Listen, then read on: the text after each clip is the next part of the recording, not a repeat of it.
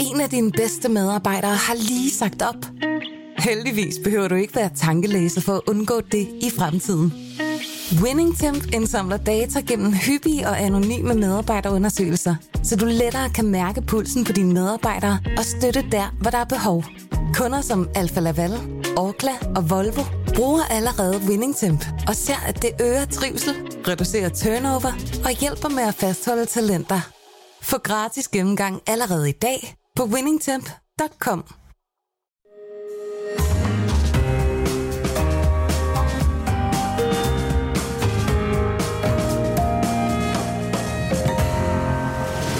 Du lytter til Cordua og Steno.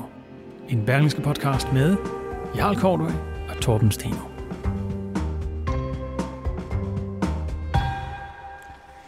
En gang var tobaksrøg sundhedspolitikernes store fjende, men nu sætter de angrebet ind på selve nikotinen i tobakken. Regeringspartiets sundhedsordfører Rasmus, Rasmus Horn Langhoff vil kæmpe for at, finde, at skabe den første nikotinfrie øh, generation, og regeringen barsler med en forebyggelsesplan, øh, der skal gøre op med forbruget af nikotin. Men hvorfor dog ikke fokusere på at gøre de unge røgfri? er det ikke nok. Debat mellem øh, Rasmus Horn Langhoff og Ingers Rolf Fleischer, der er direktør i nikotinbranchen, og det er til sidst i den her første time, hvor vi også taler, men ikke så meget om gårdsdagens folkeafstemning. Velkommen, mit navn er Torben Steno. Og jeg hedder Jarl Cordua, og øh, det dejligt klare resultat i går, ja, det får selvfølgelig et par ord med på vejen, Torben. Øh, for jeg glæder mig til at tale om det. Øh, ja, og det gør vi her om 20 minutter. Jo, det, det kommer til at fylde helt. Nej, nu skal ikke så meget, som man hører på alle de andre kanaler. nej, nej, nej. Nå, men vi, der skal vi i hvert fald øh, også komme omkring... Øh, og måske øh, finde en bamse, det... en øh, fidusbamse, og, og vi har ikke så, øh, så pokkers mange på kandidater på hånden, så hvis I sidder derude ja og, og, og ser det helt oplagte kandidat, skriv til os på, øh, på vores Facebook-side, så øh, behandler vi øh, seriøst, som altid, ja. øh, en, en kandidat.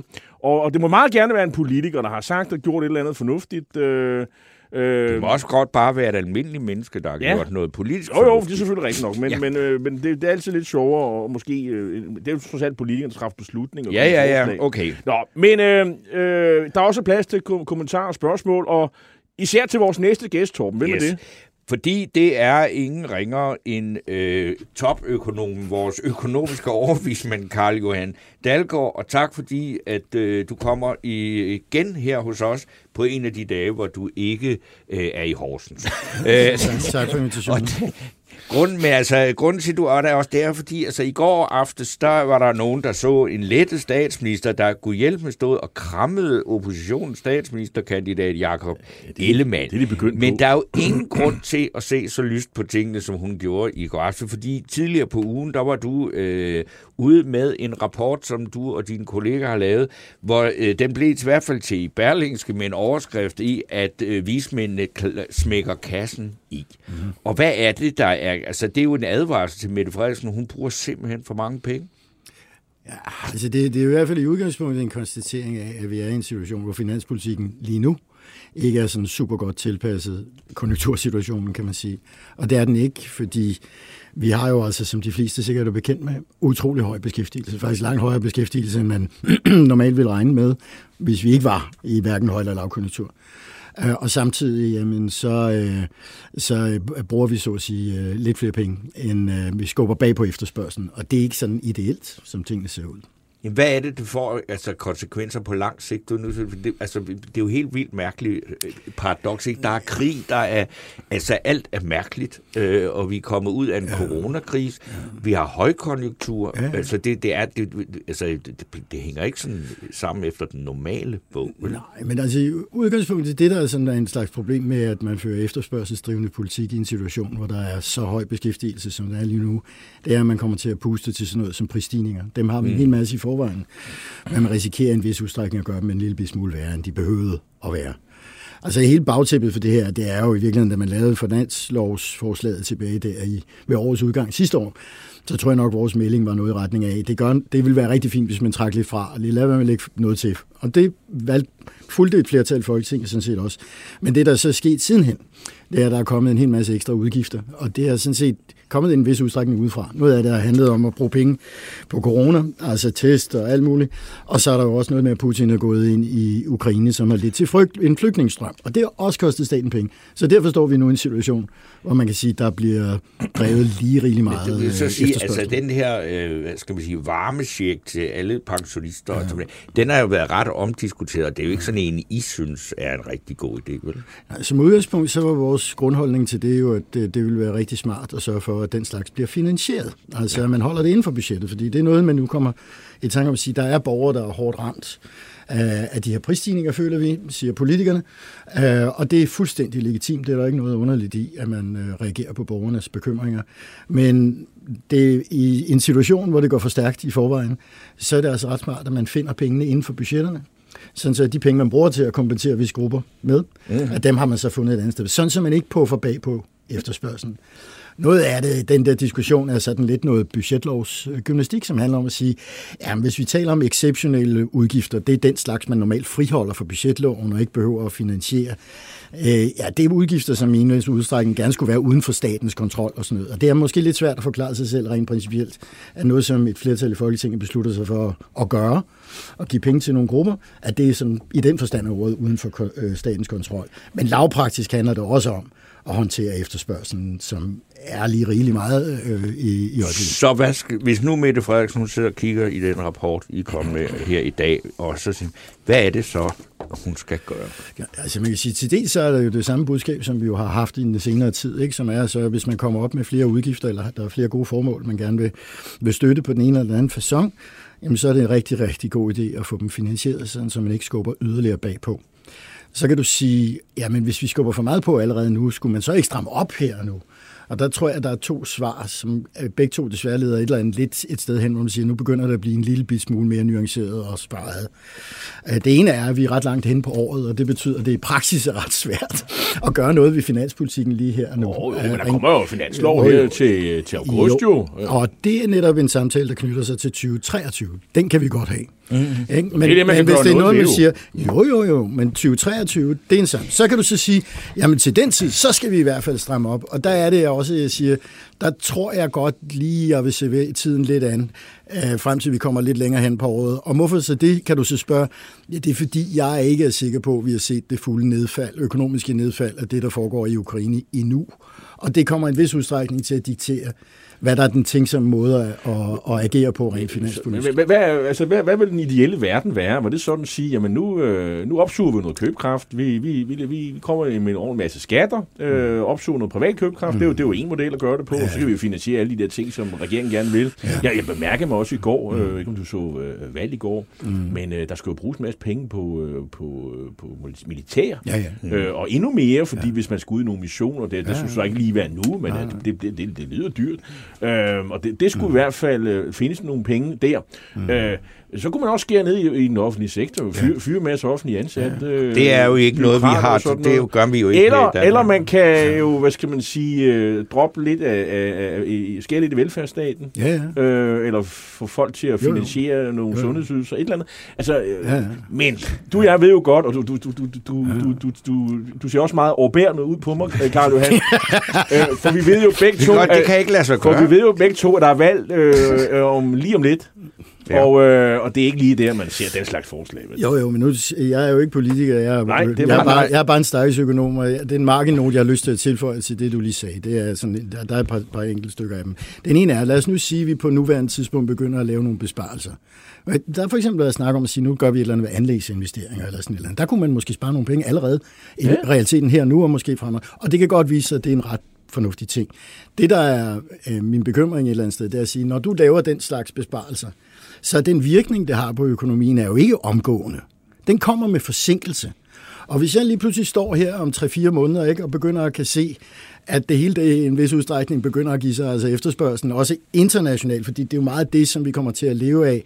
Men så kan du godt risikere, at den besparelse, du siger, som er super smart lige, hvis den bare virkede omgående, mm. jamen den begynder først at bide i det øjeblik, at økonomien allerede er på vej ned i et hastigt tempo. Det er den nuance, der gør, at jeg er, har skudt det en lille smule det, til vores efterårsrapport at sige, hvad. Det er too late ja, så risikerer du at gøre det. Det er lidt en, en reprise i et vis forstand, da vi havde corona, ikke sandt? Fordi der er jeg ret sikker på, at der var sådan nogle typer som mig, der sagde, at hvis vi skal ud og stimulere økonomien, så er det vigtigt at gøre sådan noget med et hurtigt optræk. Men man gjorde også det andet. Og hvad betød det? Ja, det betød, at lige pludselig, da man havde alle de der anlægsinvesteringer, som skulle stimulere efterspørgselen, så fik de fuld virkning på et tidspunkt, hvor der var allerede alt for meget damp under kedlerne i byggeriet, True. og huspriserne var på vej op. Det, det, det illustrerer den pointe, det, at det der... Det, det, det lyder som Milton Friedman, too much, too late. Øh... Ja, nogle ting er ikke. Altså. Men, men, men, og, og alting er time. Men jeg kunne godt tænke mig lige sådan at, at bide lidt mærke i det, du sagde, eller bruge lidt i det, du siger. Mm. Det der med, at jo, der er de her øh, projekter, som øh, anlægsinvesteringer, fordi mm. vi, vi hører om, mm. at, at finansministeren har jo, har jo foreslået, ja. At øh, hvordan skal man finansiere de der øh, checks til, til ja. de ældre, som er jo sådan noget forbrugsting, ja, ja. og som ja. bliver kastet ud på forbrug, det ved vi. Ja. Øh, de, de fleste af dem i hvert fald. Og, øh, og det kunne så finansieres ved, at man øh, stopper nogle af de der ja. anlægsinvesteringer. Det, og, og, den, og den forhandling ja. ligger jo nu lige nu, øh, ja. mens de forhandler øh, grøn skattereform. Ja, ja. Så, så, og det må jo måle ud et eller andet. Det, og ja, ja. Det, så det er det, du siger. Nej. Ja, det kan godt Nej, være, det det at, at, at man øh, finansierer det her lige nu, men, men det er måske først om et halvt år eller et eller andet. Ja, der skal vi også være realistiske. Nå. Der er flere forskellige typer af samtaler i det, men altså lige når det gælder det at finansiere en, en, en ældrepakke på måske en milliards penge eller sådan noget. Det er småtingsfint. Det er småtingsafdelingen, okay. så der vil jeg ikke være så angst for den der type af mekanisme, jeg lige sad og snakkede om. Nej, nej. Det er mere, hvis du skal se at gøre noget, at dreje rigtigt på knappen på en eller anden fasong. Der kan det godt være noget, der stimulerer senere hen efterspørgselen ned ad en retning. Og i øvrigt, husk nu på, at her taler vi om en finansiering af noget, hvor vi stimulerer dem med den anden hånd. Ikke? Så altså, hvis det er ensidige, så at sige, opstramninger, det er det, at du har lyst til at reflektere, hvornår øh, hvornår træder du på pedalen, han sagt.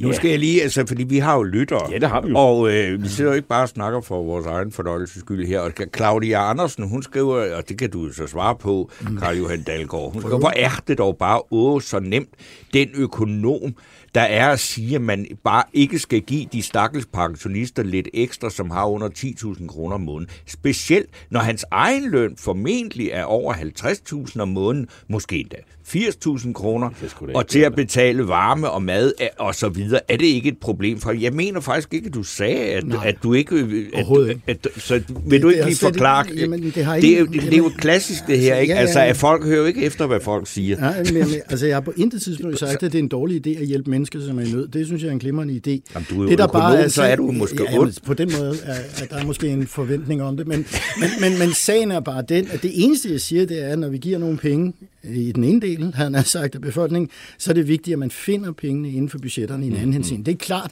at du skal jo ikke gøre det på en sådan måde, at man annullerer gevinsten ved hjælpen. Det nytter jo ikke noget at give nogle penge til pensionister, så lad os sige, finde finansiering ved at beskære ældrecheck eller sådan Altså sådan noget vanvid skal man jo ikke ud i, men altså, så må man finde pengene på en anden måde, som, så, som, så man ikke bliver ramt af det. Jeg håber, at du hørte med Claudia Andersen og forstod, at Karl Johan Dalgaard ikke selv personligt var ude for at ville tage nogle penge fra pensionister. Men altså, Karl Johan Dalgaard, øh, altså, øh, erhvervsminister Simon Koldrup, øh, parentes bemærket, øh, Kant Skjern øh, som de fleste ministre jo er, uddannelse statskundskab, han har udtalt i en kommentar til vismændenes advarsler om, at ekspansiv finanspolitik ikke er svaret på de aktuelle udfordringer. Det gjorde han til den berlingske avis. Jeg synes, det bliver for teoribogsnært, når man laver sådan en meget firkantet slutning, som de her såkaldte topøkonomer gør. Ja. Og øh, Ord over til dig. Du er jo såkaldt topøkonom. Ja, men det er heller ikke så eksklusiv en klub at være Hvad, topøkonom. Er, du, er, du, altså, er du for teoribogsnært, det, det, det, det kan godt være, men jeg tror også, at, øh, at det er vigtigt at gøre opmærksom på, at det eneste, vi sådan set har været ude at sige det i al fredsomlighed, det er, at der er en vis risici, man løber, hvis man bedriver den form for politik, som der var lagt op til. Hmm. Og i særdeleshed så talte vi meget omkring det her med inflationsvirkningen af gentagende hjælpepakker. Fordi det, der jo med al respekt var på horisonten, det var, at vi startede med en varmesjek til nogle grupper, og så var der nogle bilister, der skulle hjælpes, og nogle ældre, der skulle hjælpes. Og man kunne godt fornemme lidt på stemningen, synes jeg allerede ret tidligt, at der var mange grupper, der måske havde brug for, for hjælp i en eller anden forstand. Og hvis det alt sammen er ufinansieret, jamen så risikerer man altså at gøre noget ved forventningerne, fordi det er ganske almindelige mennesker, formodentlig ret rationelt og meningsfyldt, vil sige sig selv, der forekommer at være en slags systematik her. Hver gang at priserne de går op, så bruger staten penge, og hvis det fortsætter på den, det kunne godt være måske, så at vi får lidt mere inflation, end jeg egentlig gik rundt og troede. Så har forventningerne til inflationen flyttet sig, og det kan i sig selv være et problem. Og det kan være svært efterfølgende at forventninger, få forventningerne ned igen. Og det eneste, vi bare sagde, det er, at hvis man fortsætter på den fasong, så løber man den Du, risiko. du får det til at lyde som om, at økonomi det er sådan noget psykologi. Jamen, det er det også. Masse, ma- massen Jamen, det er det psykologi. jo. Ja. Jo, jo, det er derfor, der er så mange uh, uforudsigelige elementer i det. Det må vi jo Jamen, også så være ærlige at sige, at det er en enormt mærkelig situation, vi er i lige nu. Altså oven på det der øh, corona, ja. som jeg troede ville have langt vildere konsekvenser for økonomien, end Mm. det egentlig har fået. Mm. Og så øh, nu den her krig oveni, som jeg også, altså, vi aner jo ikke, hvor længe den var. Med. Øh, så, men, så det, men er, er det kort, altså sådan nogle øh, paphoveder som mig, så vil sige, det er, dit råd det er, at vi skal simpelthen lægge nogle penge til side, sørge for, at der ikke kommer for mange ud og arbejde lige nu, fordi vi skal bruge penge på krudt og kugler, og fordi det heller ikke er sundt, øh, og, og stimu- altså vi skal understimulere, vi skal stramme op simpelthen. Altså, da vi har al den der fokus på efterspørgselen lige her nu, ikke, så skyldes det jo, fordi inf- skyldes det, at inflation jo altså skyldes, at der er for meget efterspørgsel. Hvis der er Ja. for meget efterspørgsel til udbud, jamen, så går priserne op, og det er det, vi kalder inflation. Og hvis nogen af dem, der efterspørger, det er altså staten. Ja. Så hvis staten øger efterspørgselen, så skubber man bag på de der processer. Og de fleste af os bryder sig ikke om inflation, for det udhuler vores købekraft. Mm. Og dermed så risikerer man altså at have nogle uheldige bivirkninger, hvis man stimulerer efterspørgselen. Det er blandt andet derfor, vi siger, når staten skal ud på nuværende tidspunkt og bruge penge, så er det altså smart, at man finansierer det krone til krone, Men- så man ikke gør det. Men der. det kan jo godt være, at, øh, det ved vi jo ikke, altså det kan jo godt være, at det måske er meget godt at få sat lidt damp på kedlerne, fordi at øh, hvis vi står over for en krise, så, så skal det vel helst, øh, det ved jeg ikke, om, om, om vi gør.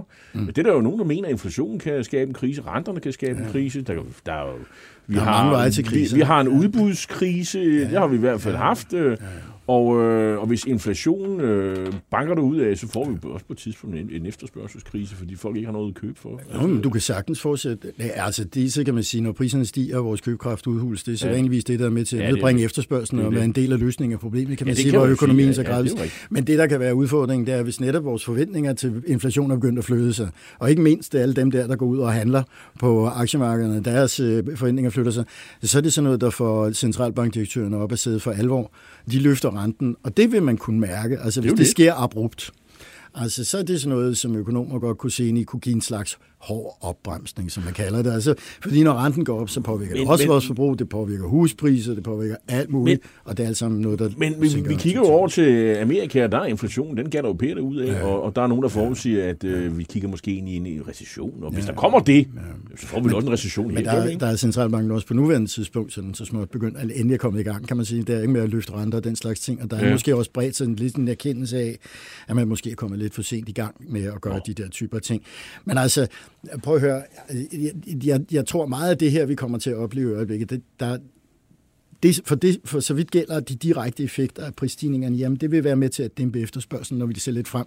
Måske det store spørgsmål har været, hvordan kan det være, når forbrugertilliden er så utrolig lav? Hvorfor har vi ikke set mere reaktion indtil videre? Fordi folk bruger penge, og det er jo fordi, ja. de har en masse penge. Jeg tror netop, at det har noget at gøre med, at vi har en masse opsparing, som er kommet i forbindelse med corona, som indtil videre man står imod med. Men jeg kunne godt have en mistanke om, at vi kommer til at se en forbrugsreaktion. Okay. Og det er jo en del af den her overvejelse, du ved, hvordan skal vi egentlig øh, tænke efterspørgselspolitikken, når du sådan ser ind i 2023. Det, det er det, jeg siger. Lidt flere informationer vil jeg gerne have. Bare som en enkelt hjørne der. Ikke? Altså det der erfaringsmæssigt, som regel sker hos husholdningerne, når de begynder at blive lidt nervøse for det der med inflation og forventer, at inflationen går op, det er, at det rent faktisk sænker deres tilbøjelighed til at forbruge. Og der, hvor det i særlig grad sætter sig, det er varige forbrugsgoder, fordi folk altså, Altså generelt biler og vaskemaskiner ja, og lige præcis, sådan har en tilbøjelighed til at tænke, det her, det er bare bad state of the world, når priserne stiger.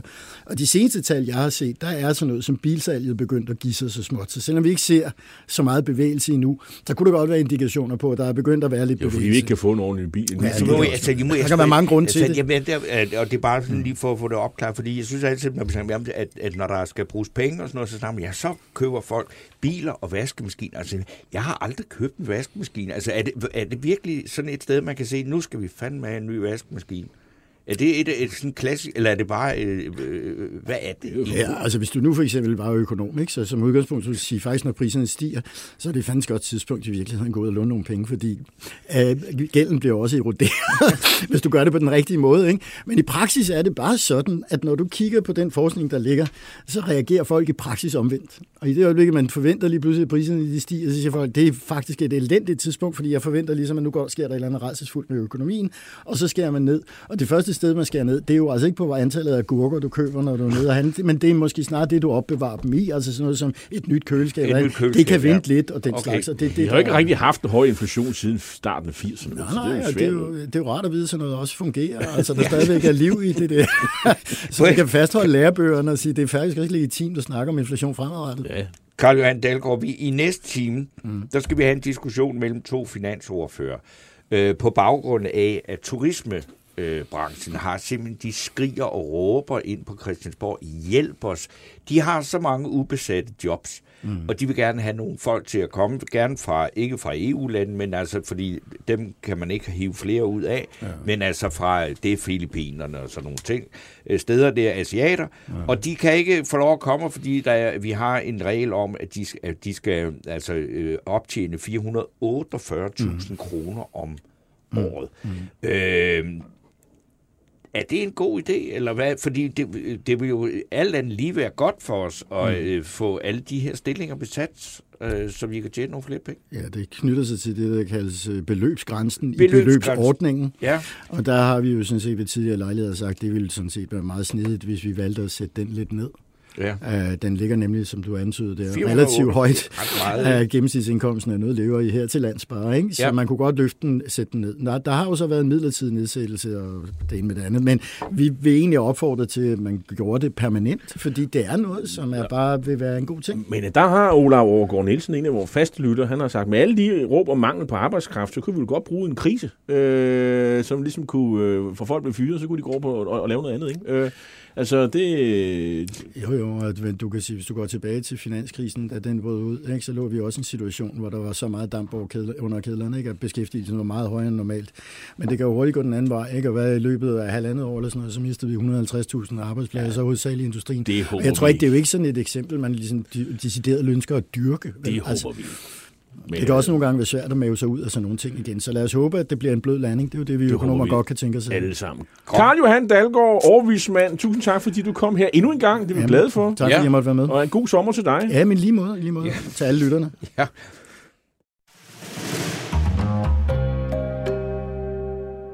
Torben Steno Jakob Bjerg Hansen, han skriver, vent bare Steno, når din gode gamle vaskemaskine fra 1998, øh, nu 88. 88 undskyld, ja. øh, står af, så skal du købe en ny vaskemaskine hver femte femte år. år. Det er det rene skram. Ja, jeg vil gerne sige til Jakob Bjerg Hansen, at øh, jeg har aldrig haft en vaskemaskine fra 1988. Jeg har ikke nogen vaskemaskine nu. Jeg har ikke planlagt at købe nogen, øh, fordi at jeg bor øh, til leje, og der har vi et fælles vaskeri, og der møder vi jo hinanden på tværs af sociale øh, skæld og øh, alder og etnicitet. Så, øh, og når maskinerne derovre går i stykker, så er der nogle andre, der må tage sig af det. Dorte Bark lige Rasmussen mener, at man skal købe en mile. De er dyre, men næsten uopslidelige. Så det var øh, råd til lytterne. Øh, for dem, der skal ud og, og, og, og købe øh, vaskemaskine. Vi skal jo i gang med en fidusbamse. Og... Det er jo et af de få... Jeg Goranje elsker- ned fra Slovenien? det- det- Jeg har været der engang Det var på en, en, øh, en gang et jugoslavisk produkt, som det faktisk ligger nede i. Slovenien? Ja, ja. Ja, ja. Nå, men, Jeg har øh, været der. ligger nede i sådan en flot dal. øh, Det er meget Ja. smukt, faktisk. Nå, øhm, undskyld, jeg bider dig af, Torben, fordi vi skulle ligesom, jeg, havde, jeg havde nogle idéer til en fidusbamse, Ja. ja. jeg har faktisk fået dem fra, fra lytterne. Kom. Claus Sømod, en af vores faste lyttere, øh, fidusbamsen kan gå til de 2.763.594 danskere, som stemte ja i går onsdag den 1. juni i øh, afstemningen, folkeafstemningen. Tak og tillykke til Danmark. Ja, det var lidt mange at få en fidusbamse, ja, men... Øh, vi giver ikke jeg, folkebamser. Jeg, jeg, har, jeg har, hvad hedder det, øh, sympati for forslaget, men øh, det kan selvfølgelig ikke lade sig gøre. Nej. Så har vi Brian Fyn. Jeg var i øh, CD-ungdom i 1992. Det var dem, der hed CDU'erne. CDU. Øh, ikke at forveksle ja, med, med det store med... tyske parti. Ja. Og nu 30 år senere mindes jeg Erhard Jacobsen, den gamle federalist. Så jeg indstiller Erhard Jacobsen til en fidusbamse af ære in memoriam. Det kan naturligvis heller ikke lade sig gøre. Vi, vi, vi dyrker ikke sådan noget nekrofili her. Nej, øhm, det, det, det, det, det, det er for stærkt. Øh, øh, så Nej, det, det, det er lidt... Øh, I må komme op med nogle lidt, ja, lidt bedre bud. det må I simpelthen. Øhm, og, og ja, altså, jeg så jo valgkamp i går og var stærkt begejstret. Du så valgkamp, jeg håber da, du så resultatet. Ja, jo, jo, det kan jeg hurtigt overstået. Vi, ja, det... vi, vi, vi, vi, men vi fik da kværnet en flaske champagne, konen og jeg, ja. øh, i den anledning. Vi havde lagt den på køl, det kunne vi jo se på meningsmålen, det, det var der måske behov for. Øh, så det, det var jo, altså jeg, jeg var nok overrasket over, at det blev 67 øh, procent. Ej, det er meget voldsomt. Men øh, vinderne i går, meningsmålingsinstitutterne, de ramte den skud i røven. Mm. Altså undskyld mit fransk. Men det, der, jeg, har, jeg ved ikke, hvor mange øh, debatter, jeg har haft på Facebook med, med overvejende nej-siger, som var overbevist om, at det blev da et kæmpe nej, for alle dem, de talte med, ville stemme nej. Og, og derfor så vil det naturligvis blive et nej, og meningsmålingsinstitutter, det var fuld af løgn, fup og fidus, og man kunne bare, og så henviste det selvfølgelig til Trump og Brexit og mm. øh, 92 og sådan noget, så det, der kan man bare se, det er rent fup og fidus, og hvis man havde andre argumenter, så er det fordi, man ikke havde forstået noget som helst, og der var i ledtog med alle mulige. Øh, meningsmålingsinstitutterne ramte den klokkerent i går. Øh, de havde måske ovenikøbet underskudt øh, en smule. Mm. Øh, så det, det må man sige. Så er sejrherrene, Jamen, øh, en statsminister, der udskrev en, finans, en, en, en, en, en folkeafstemning, må jo alle dage kunne være tilfredse og så videre. Er det, men det er jo ikke det, der gør, at hun øh, kommer i krogen i minkkommissionsundersøgelsen. Øh, og når vi når frem til efteråret, så kan det jo måske være et element for nogle vælgere, at man har en statsminister, der faktisk kan levere på det her område, men det er nok ikke det afgørende for folk i stemmeboksen. Jakob Ellemann derimod, det virker som om, at han nu er jagttager, og andre ses som statsministerkandidaten øh, for de borgerlige. Øh, meningsmålingerne er mere eller mindre i hans favør, men det er jo ikke meget. Der, der skal jo ikke siges ret mange dumme ting. Øh, så er Søren Pape lige pludselig øh, det borgerlige vælgers foretrukne. Så jeg vil nok være meget forsigtig. Men det er tydeligvis, der har været noget i, hans, i den her valgkamp, som har ligget godt til ham. Det handler om forsvar, det handler om EU. Vi, det, vi, vi kender alle sammen hans fars øh, Det er klassisk venstre. Øh... Ja, i hvert fald det er klassisk den slags venstre. Ja, ja. Øh, men man havde, man, man havde jo trukket Søren Gade stallen, og det var virkelig kort, tror jeg, i mange steder. Mm. Øh, så, øh, og han har været skarp i debatterne og så videre. Pape, ja, det er jo ikke faldet igennem, det vil jeg ikke påstå, men det ligger ikke til ham på samme måde. Det, jeg synes ikke, han har brændt så meget igennem, sammenlignet med Ellemann der skal nok sidde nogle konservative ude, som siger, at jeg tager helt fejl. Øh, Pape var over det hele. Øh, jeg, jeg bemærker mig bare, at der er rigtig mange øh, jagttager, som synes, at Ellemann har gjort det øh, godt. Øh, og så øh, kan man sige, så er der jo øh, taberholdet. Og øh, der, der, må jeg der, sige, der, der vil jeg sige, at der er nogen, der er lidt mere øh, i øjenfald. Ja, altså, jeg, jeg synes altså ikke, men det er jo mere, fordi jeg synes, det er sådan lidt øh, rubrik-elegance, øh, øh, overskriftspoesi. Øh, og det er fra Alting i dag, hvor der står, står The Morten Messersmith Show er ikke længere en stadionkoncert. Mm. Det skulle egentlig meget godt øh, præcis for det. Fordi han er blevet meget, meget øh, lille, menneskelig og ydmyg, og står der med sin utrolig dårlige sag. Mm. Øh, og at det, der skulle være det helt store afsæt for ham og løft til også at genrejse Dansk Folkeparti, er jo blevet det modsatte. Og, og så er det da også vidunderligt for os, der egentlig ikke har det sådan specielt ked af, at det går dårligt for Dansk Folkeparti. Det er så, at Christian Thulesen Dahl og øh, Inger Støjberg jo så kører øh, sådan et, et parløb, og også er imod det her øh, forbehold, og imod EU, og jeg ved ikke hvad. Altså, hvad i alverden skal vi bruge det til? Og det er ligesom om, de er ved at lave... Altså, øh, Tulle kom ikke til festen. Det er så en ting. I dag er han hans mor udeblevet... var vist syg. Ja, det var det, der var forklaringen. men i dag er han udblevet fra et gruppemøde. Jo, og det kan da godt være, at de laver... Men jeg tror, de det kan være, mor stadig er syg. de ved ikke rigtigt, om de er ved at lave et øh, parti, eller hvad de er. Men hvis de skal lave et her, Tulle og Inger Støjberg, så synes jeg, de skal kalde sig de overflødige. Ja. Fordi det er, hvad de er. Jeg bliver lige nødt til at, at Linda Larsen, en af vores faste lyttere, som nej siger, må desværre stå helt af i dag. Tåler ikke kort du har fejret ja. Ikke i dag, hvor Danmarks suverænitet er indskrænket. Linda, du har ikke fulgt med. Øh, der, det her var jo et... Øh, var jo ikke et, et, et, et forbehold, der handlede om overdragelse af suverænitet. Det er sådan set helt misforstået. Det er, et, et, øh, det er ikke et overnationalt samarbejde, det er et mellemnationalt samarbejde. Så det handlede ikke om at overdrage noget som helst suverænitet. Øh, så det har du simpelthen misforstået. Der, du har simpelthen øh, fået for meget øh, nej-propaganda fra Morten Messerschmidt ned. Og det er ikke noget, jeg står og siger. Du kan slå det op alle steder.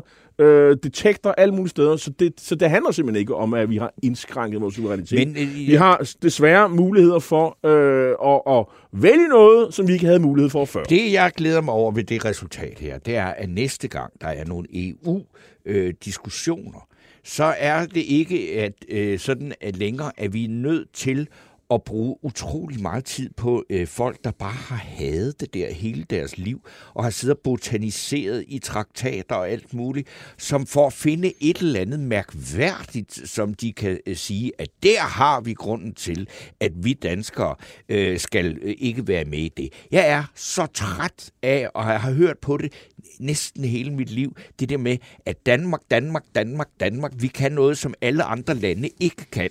Vi er meget, meget, meget federe end de andre. Vi har et meget, meget federe demokrati, og så kombineret med, med en eller anden... Du skulle næsten øh, have so- sådan et konfetti-rør, som øh, ham, hvad hedder han, Jonathan Spang, han har. Danmark! Jamen altså, det, og, og den der overdrevne Danmark-Danmark-ting, den kan være, den led altså også et skud for borgen, og jeg, jeg tror også, at det vil vise sig, når, der, når vi får det øh, undersøgt nærmere, at mange af de unge, det gider ikke det der. Det er sådan nogle gamle indtørrede øh, EU-hader, og de er der selvfølgelig, men det er jo klart, der er grænser for, hvor længe at de har en afgørende øh, indflydelse på den slags resultat. Så jeg synes, det her det var et øh, tillykke til de unge. Jeg, jeg vil sige, at øh, grunden til, at det blev nej, eller ja i går, det er selvfølgelig Ukraine-krigen. Fordi hvis ikke krigen var kommet, så havde de slet ikke udskrevet afstemningen. Det, altså, så enkelt er det. Altså, Nej. Det, det, det, det, altså, det var simpelthen ikke sket.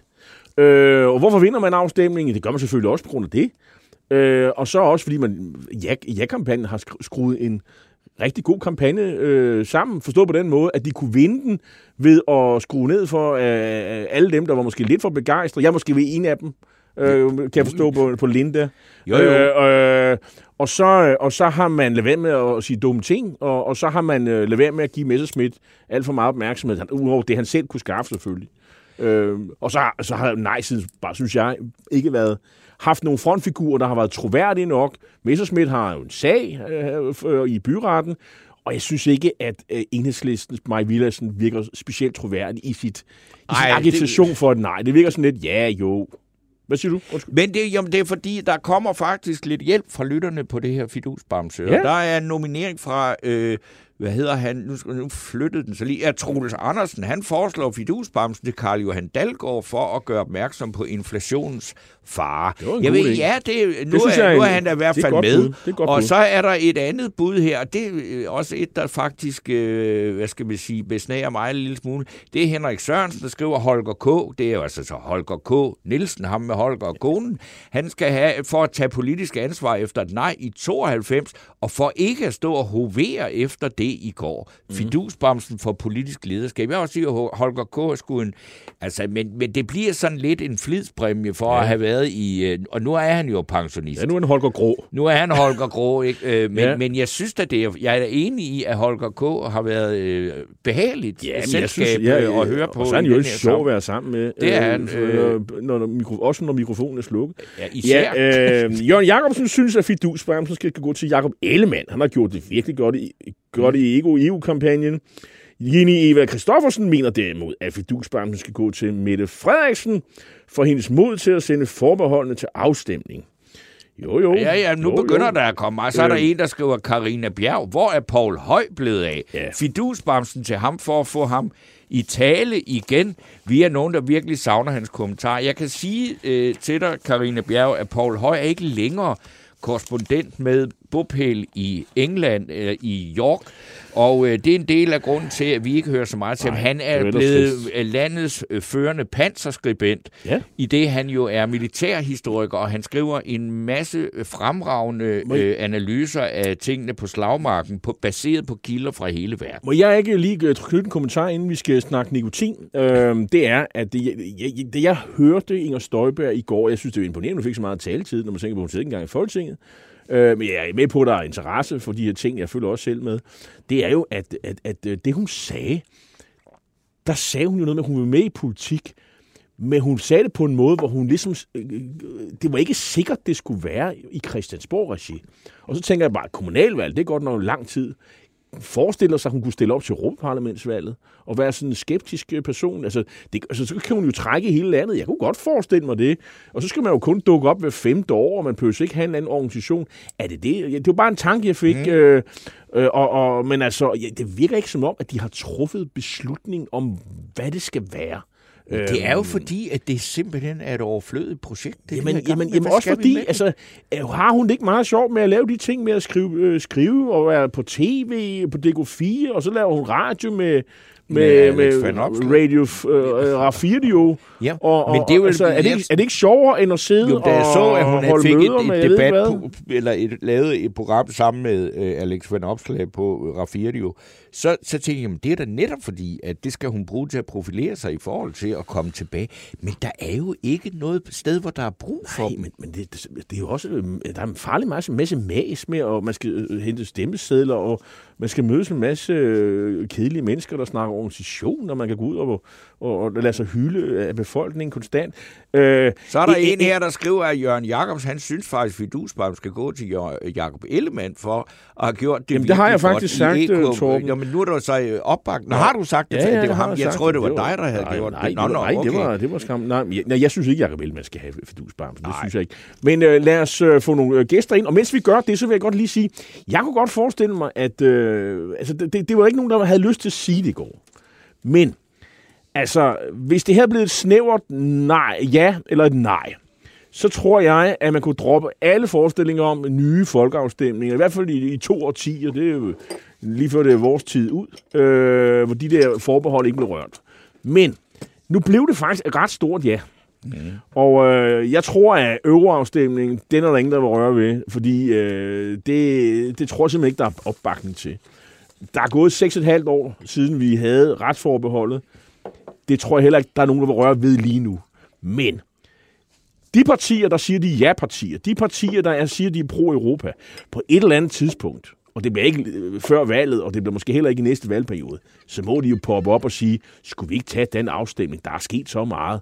Og, og danskerne har sagt ja historisk. Skulle vi ikke prøve at kigge på det en gang til? Øh, så jeg tror, at vi måske inden for fem, måske 10 år, så tror jeg, vi har en ny folkeafstemning. Okay, så skal jeg lige knytte et enkelt kommentar til en af lytterne her, fordi jeg sagde, at det var tillykke til de unge, fordi de, jeg tror, at de i højt tal havde stemt øh, det her forsvarsforbehold ud. Øh, og så er der en her, en lytter, der siger, at i P1 øh, har man lige sagt, at det er lige præcis at de unge, der har sagt nej. Så, men jeg vil jeg da godt ønske dem øh, alligevel tillykke med, at de alligevel så måske har stemt nej, men alligevel har sikret deres egen fremtid en lille smule bedre med det resultat, vi har har i går.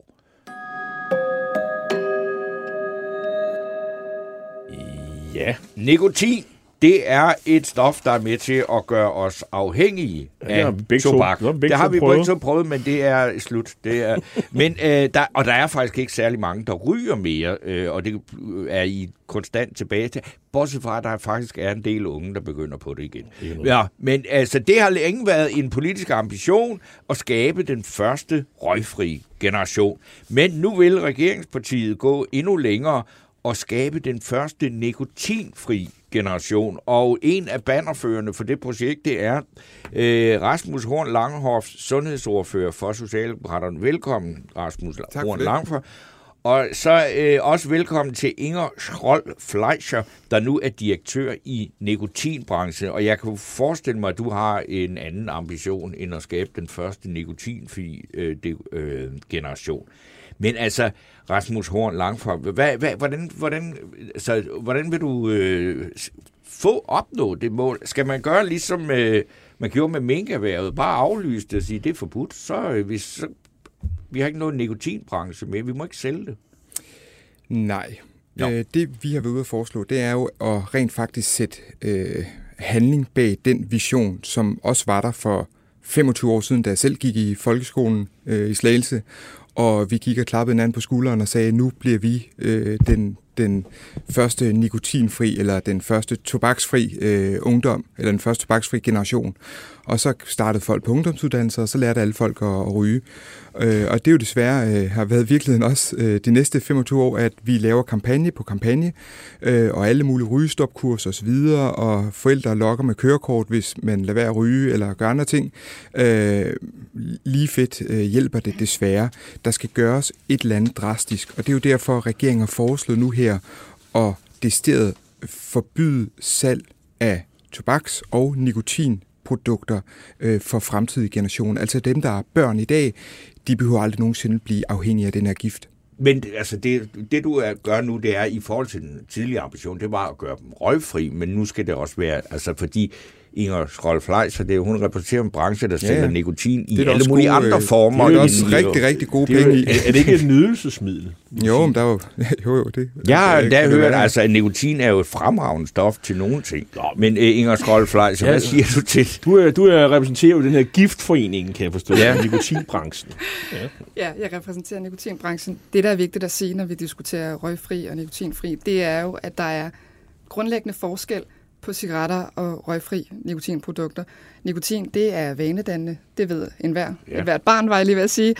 Men den store skade ved at ryge cigaretter, det sker, når man sætter ild til tobak og inhalerer røgen. Mm. Nikotinen er det, der giver en lyst til at blive ved, men det er ikke, groft sagt, det, der gør en syg. Kræftens bekæmpelse har jo også slået fast, at nikotin er ikke knyttet til for eksempel cancersygdomme. Nej, men altså, der er jo alle mulige andre undersøgelser, der viser, at det har masser af dårlige virkninger. Ikke? Og man kender jo de her mennesker, der er holdt op med at ryge for 18 år siden, og har gumler kæberne fuldstændig af led af nikotin-tygummi stadigvæk. Ikke? Det kan da ikke være sundt og godt.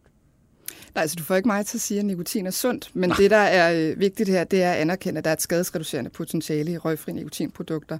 Og når man skærer cigaretter og for eksempel nikotinposer over en kamp, så begår man en fejl. Vi kan se, at Sundhedsstyrelsen har lavet en øh, rapport her fra sidste måned, hvor man sammenligner fem europæiske lande. Det er Frankrig, Norge, Sverige, UK og Danmark, eller Holland, så vidt jeg lige husker. Og det, man kommer frem til der, det er, at de lande, som ensidigt slår hårdt ned på tobak og har en hård regulering, høje afgifter, svær tilgængelighed osv., osv., de har ikke den samme succes med at anbringe, øh, nedbringe antallet af ryger, som man har i f.eks. Norge og Sverige, hvor man anerkender, at røgfri nikotinprodukter har et betydeligt skadesreducerende potentiale i forhold til cigaretter. Og hvis vi var rigtig dygtige i Danmark, så kunne vi jo få de samme flotte tal som i Sverige. De har EU's laveste antal ryger. Hvad siger du til det? det? Det er, jo, det er jo et meget taknemmeligt øh, grundlag at, altså, at, at sammenligne med at sige, altså i virkeligheden så er alt usundt, og alt farligt er jo, er jo sandsynligvis mindre farligt end, øh, end, end cigaretter. Så, så jeg synes godt, vi kan sætte øh, ambitionsniveauet lidt højere, end at, øh, at, at tingene bare ikke må være lige så farligt og lige så dræbende som, som cigaretter, der altså dræber øh, op mod 14.000 øh, danskere hver eneste år. Øh, så hvis, altså, og hele årsagen til, at I det her program er kommet i stand, er jo også på baggrund af en ny undersøgelse ja. for Vidensrådet for Forebyggelse, der blev bragt i Berlingske her for et par dage siden, som jo viser, at nikotin har meget, meget skadelige effekter, særligt på børn og unge. Mm. Og i og med, at vi ved, hvad tredje øh, barn og ung i Danmark øh, bruger nikotinprodukter, så er det øh, meget, meget øh, alvorligt. Og vi har jo her, vi kan jo læse op, I har jo, I har jo læst den samme artikel her, øh, at, øh, at det kommer bag på den række forskere, der er beskæftiget sig med det her, hvor skadelig, altså alene nikotin, øh, er for, for, for, for børn og unges øh, hjerne. Øh, det, øh, eksempelvis så har det skadelig effekt på det psykiske helbred. Det kan øh, fremkalde symptomer øh, på lidelser som depression og angst. Mm. Og der er betydeligt øh, øh, det har stor betydning for udvikling af selvkontrol og øge risikoen for at udvikle stress.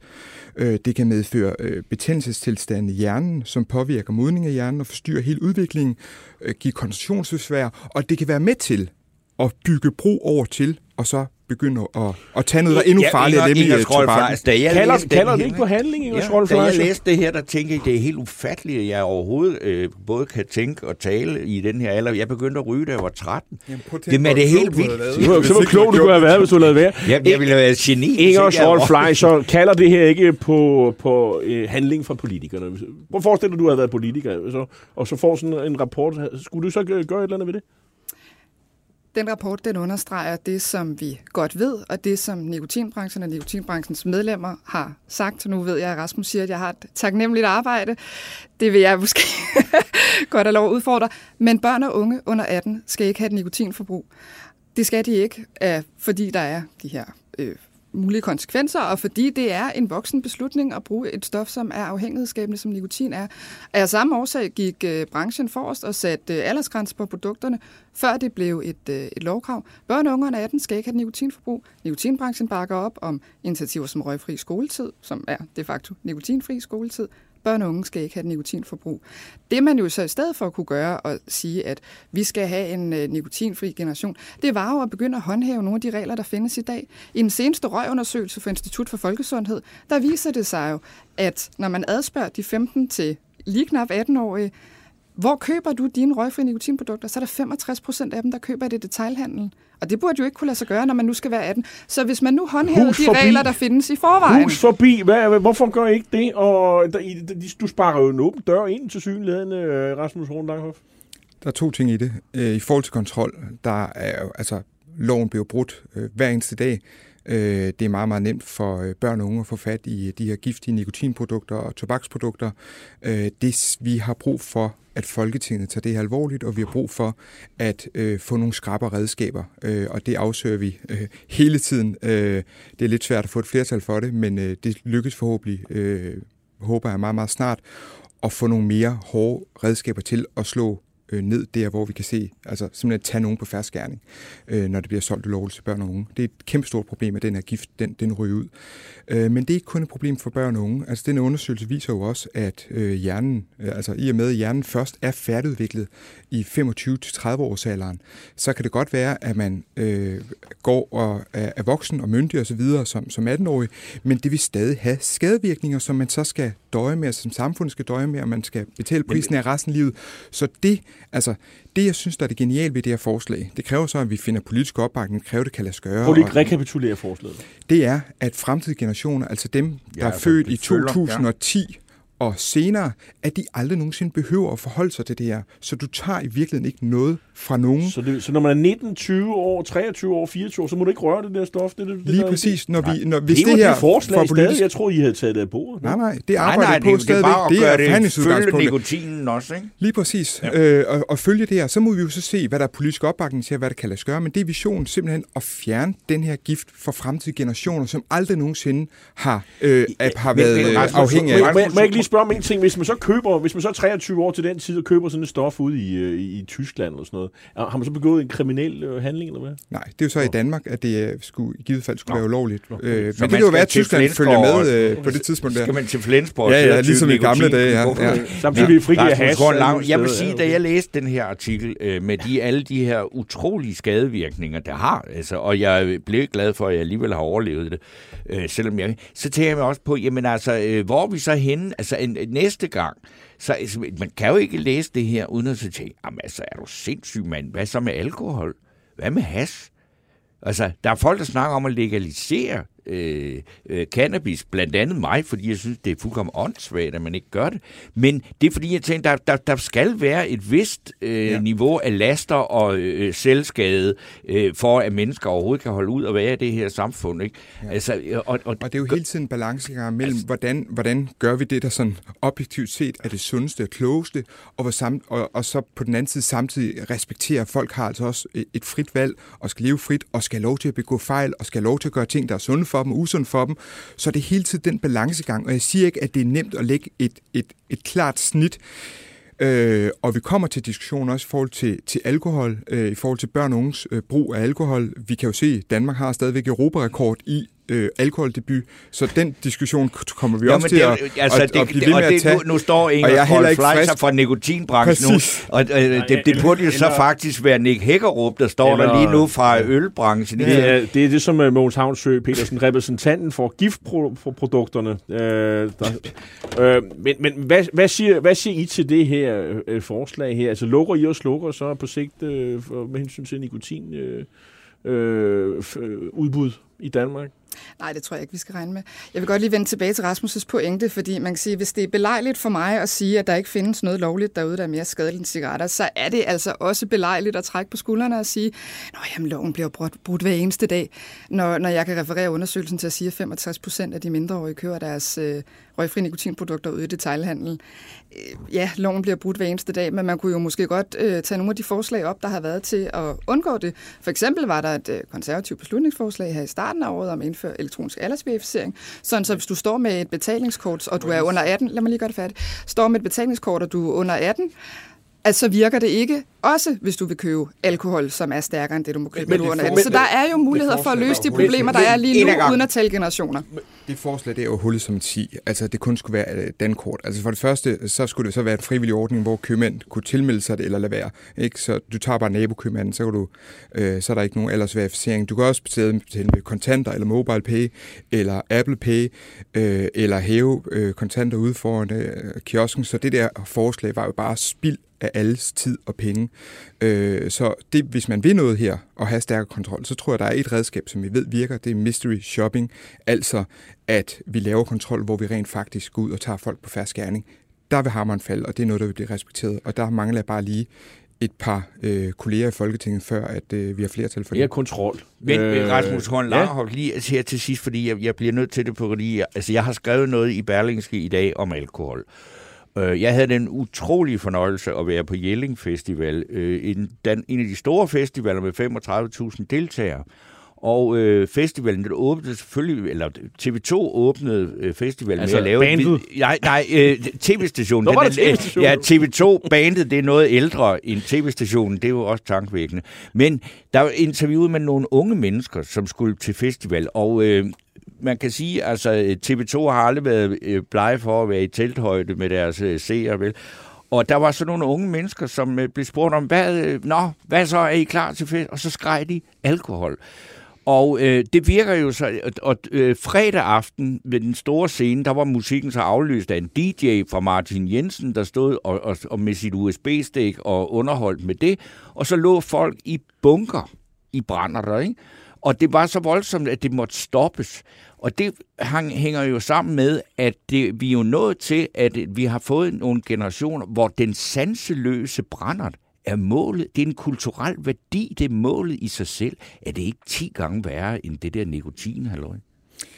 Det er virkelig alvorligt, den, den alkoholkultur, vi har, og det var, jo ikke, altså, det var jo ikke bedre dengang. Jeg var ung, og heller ikke dengang. I var, Ja, jo, I var, det I var, fordi da jeg drak mig sanseløs bruse ved en eller anden festival, der var jeg, havde jeg det ikke, jeg havde ikke hjemmefra aftalt, hvem kommer først på blackout.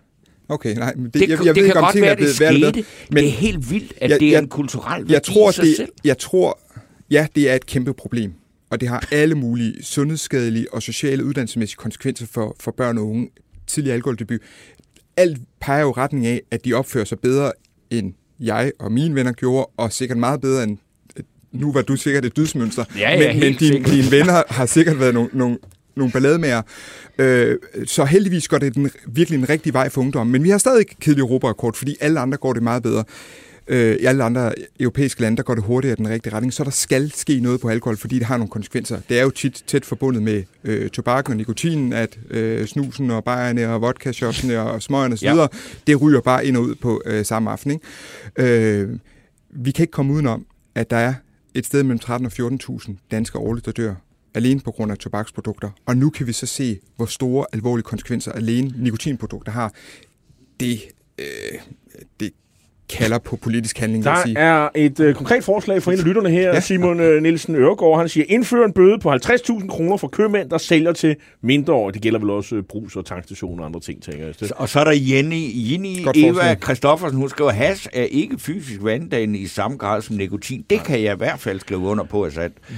Jeg, jeg skal... Vi, vi, vi, vi, vi tales jo ved lige om lidt Ja. ja. efter pausen. Du har en lang dag for dig her i Rasmus huset. Langhoff, sundhedsordfører for Socialdemokratiet. Og, øh, men vi skal sige farvel og, og, og, Og tak til øh, og, Inger Skrold Fleischer som er direktør i... nikotinbranchen. ja, som nogen mener er giftbranchen, kan ja. Jeg forstå. Øh, og, men I, I bliver ved et stykke tid endnu, øh, indtil den her aldersgrænse, den er gennemført, kan jeg forstå. Tak fordi du kom.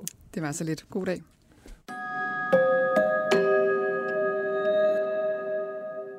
Vi, øh, vi har jo endnu ikke fået, øh, skal man sige, Ah, uddelt men- fidusbamse. Nej, nej, men den lever endnu. Jeg er nok øh, sådan øh, Holger Grå, øh, og hvad var den anden? Øh, Altså, der var jo... Øh, altså, der, der er selvfølgelig også nogen, der har, øh, hvad hedder det, nomineret Mette F. Øh, det synes Jo. jeg ikke... Øh, det ligger ikke lige til mig at, at, at præmiere, men hvem var det, vi skulle... Øh, jo, Jo, altså, der var en, som jeg var lidt, be- altså, jeg var lidt besnæret det med Holger Kum. Det er, fordi jeg synes, han har været så, øh, han har været både øh, seriøs og, og morsom øh, politiker i mange år. Men så var der også en her, altså, jeg, jeg vil var, godt lige læse den her op til, til Rasmus Horn Langhoff fra Martin Sibas Laugesen. Det, det er en gravsamme salbe. Rasmus Horn Langhoff. Oplys folk, men lad dog for alt i verden være med at blande jer i, hvordan vi andre lever vores liv. Nej tak til forbud, overvågning og hemmelige agenter til at købe tobak for at kontrollere kioskernes salg. Et sindssygt overvælsk system. Ja, jo, så er der Jan E. Jørgensen er blevet øh, Ja, det er da rigtigt. nomineret for at have modtaget kindhest. øh, op ved Nørreport station. Ja. Altså ikke fordi han har fået den, men fordi han faktisk tog det ret pænt. Øh, og, øh, ja ikke, det kan og- jeg faktisk godt til. Han anmeldte ham heller ikke. Og sagde, Nej, altså, altså det, det var alligevel... øh, Så, Han, tager, han tager den for øh, folkestyret. Ja, og så var der også en, der, der mener, at Lars Lykke skal have den, fordi han var den eneste, der re- reelt i tale satte, at der er tale om geopolitik. Lene Larsen, øh, hvor, min veninde fra før, øh, som øh, havde stemt nej. Fidus Bams de for at være den største jubeleuropæer. Den ære kan jeg ikke tage. Jeg, jeg er faktisk, øh, når det kommer et stykke, ret skeptisk. Jeg synes for eksempel ikke, de skal blande sig i vores barselsordning og sådan Nej. noget. Så jeg, jeg, Nå ja, faktisk, så er der jeg, jeg, jeg, jeg er heller ikke sikker på, at det der øh, euro øh, er, er en god idé. Så nej, jeg, jeg tror, det, den ære må nok gå til en radikal Godt. eller Jacob Ellemann. Eller Jeg sådan når lige at nævne, at Jacob, hvad hedder det, Karl Johan Dalgaard, vores første gæst i dag, også er blevet nomineret af Troels Andersen for at gøre opmærksom på inflationens fare. Ja, men- jamen, det var måske... Øh, Ja, det Carl hele Johan- hænger lidt i Ja, luften godt. endnu. Vi går videre med det vi i skal høre musik. Ja, det skal vi. Og, øh, Vi tager en altså, pause, hvor vi øh, vender tilbage med en sag om en ikke vellykket tilsavn fra sundhedsminister Magnus Heunicke om, at Danmark skulle modtage godt 200 syge og skade ukrain, ukrainske soldater og civile. Vi skal tale med nogle repræsentanter for noget, der kalder sig Jylland-initiativet, og så skal vi debattere med den konservative finansordfører Rasmus Jarlov og Lisbeth Bæk Nielsen fra SF, hvorfor Christian, Christiansborg ikke gør noget akut for at hjælpe med at skaffe arbejdskraft til turisterhverv, og så skal vi snakke Belarus med Jonathan Schacht Halling. Belarus? Nå, men det bliver, der har vi nogle år til at blive enige om, hvor Jonathan trykket Schacht Halling. Nielsen. Og hvad skal vi lytte til Ja, pausen? og derfor så skal vi jo selvfølgelig lytte til Kim Larsen og Jutlandia.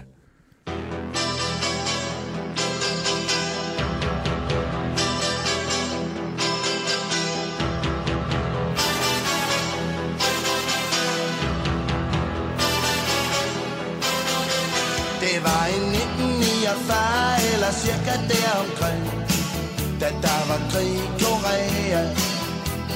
Skibet hed Jutlandia og det kom vidt omkring For der var krig i Korea.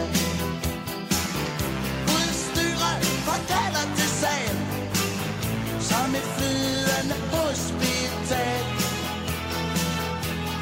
Hey ho, for Jutlandia Hun kommer så kaldet til slag. Fra jagt Og sømanden hjemme fra havet